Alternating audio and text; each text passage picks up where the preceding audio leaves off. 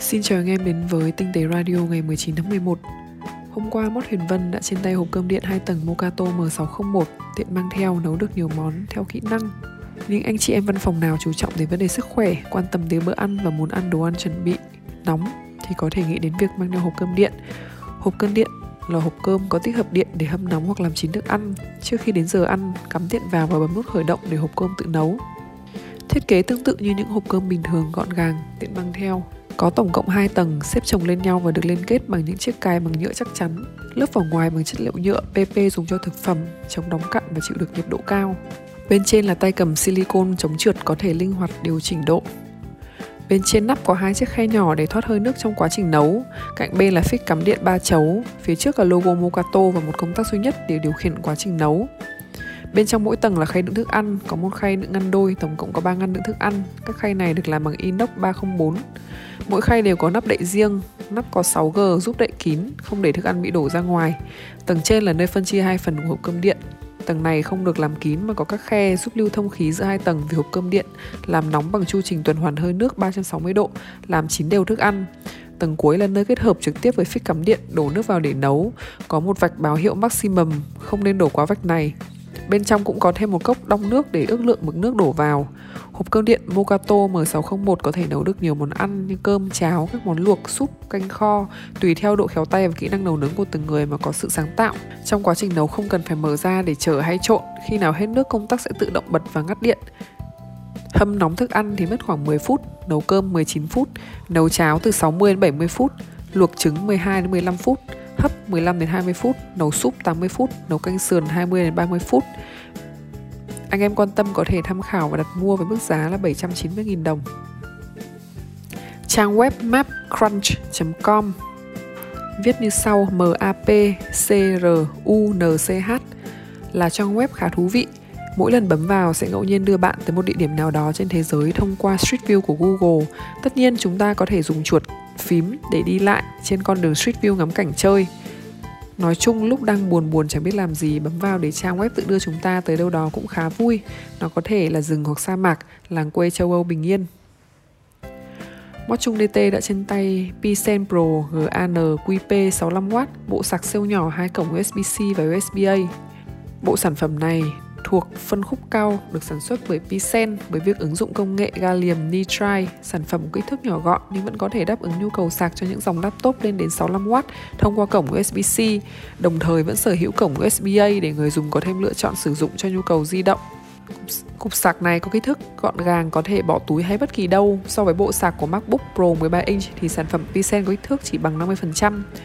Nếu so sánh với các bộ sạc của Apple 20W hoặc 30W thì Pisen Pro GAN QP 65W đều nhỏ hơn. Để có kích thước nhỏ gọn như vậy, Pisen cũng ứng dụng vật liệu bán dẫn gallium nitride mới trong sản xuất linh kiện. Ưu điểm của nó là giúp thiết bị công nghệ thu gọn kích thước, từ đó giúp khối lượng giảm đi, đồng thời nhiệt lượt tỏa ra được giảm và hiệu suất cũng được tăng cường. Thiết kế tổng thể rất hoàn thiện và chắc chắn. Lớp vỏ PC độ cứng cao có khả năng chống cháy tiêu chuẩn V0 nhằm đảm bảo an toàn cho người dùng. Để có kích thước nhỏ gọn và tiện lợi, Pisen sử dụng chuẩn phích cắm dẹt được sử dụng dễ dàng cho các ổ cắm tại Việt Nam. Nếu để ý, hãng cũng thiết kế khớp mở rộng để kết nối bộ chuyển đổi ổ cắm cho những thị trường khác. Tất nhiên, nó không kèm theo hộp sản phẩm này mà người dùng phải mua rời. Về cổng nguồn ra, nó trang bị hai cổng USB-C và USB-A. Trong đó cổng USB-C với công nghệ sạc Power Delivery 3.0 cùng chip nhận diện nguồn điện của Pisen nhằm đem đến công suất sạc phù hợp cho từng thiết bị. Việc sạc một chiếc MacBook Pro 13 với bộ sạc 65W này chỉ mất chưa đầy 2 tiếng trong điều kiện lý tưởng.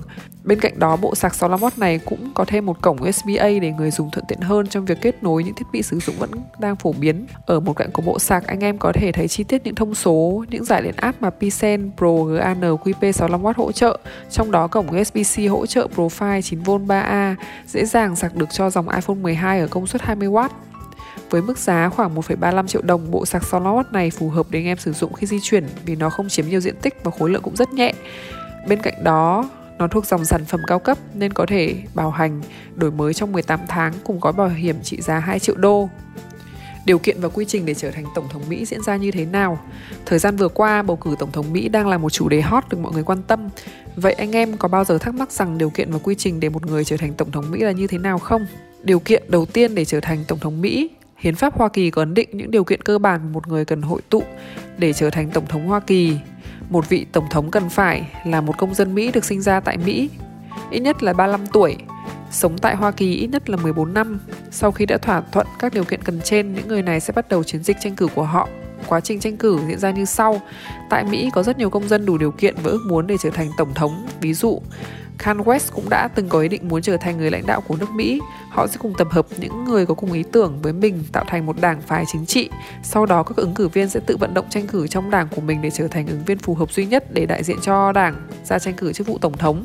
Sau khi đã tìm ra được người phù hợp, mỗi đảng sẽ chọn ra một ngày để làm ngày đại hội toàn quốc, công bố ứng viên tranh cử của đảng mình Ví dụ vào ngày 25 tháng 8 năm 2020, Đại hội toàn quốc Đảng Cộng hòa đã diễn ra để chính thức đề cử tổng thống đương nhiệm Donald Trump trở thành ứng cử viên của đảng tham gia vào cuộc đua vào Nhà Trắng.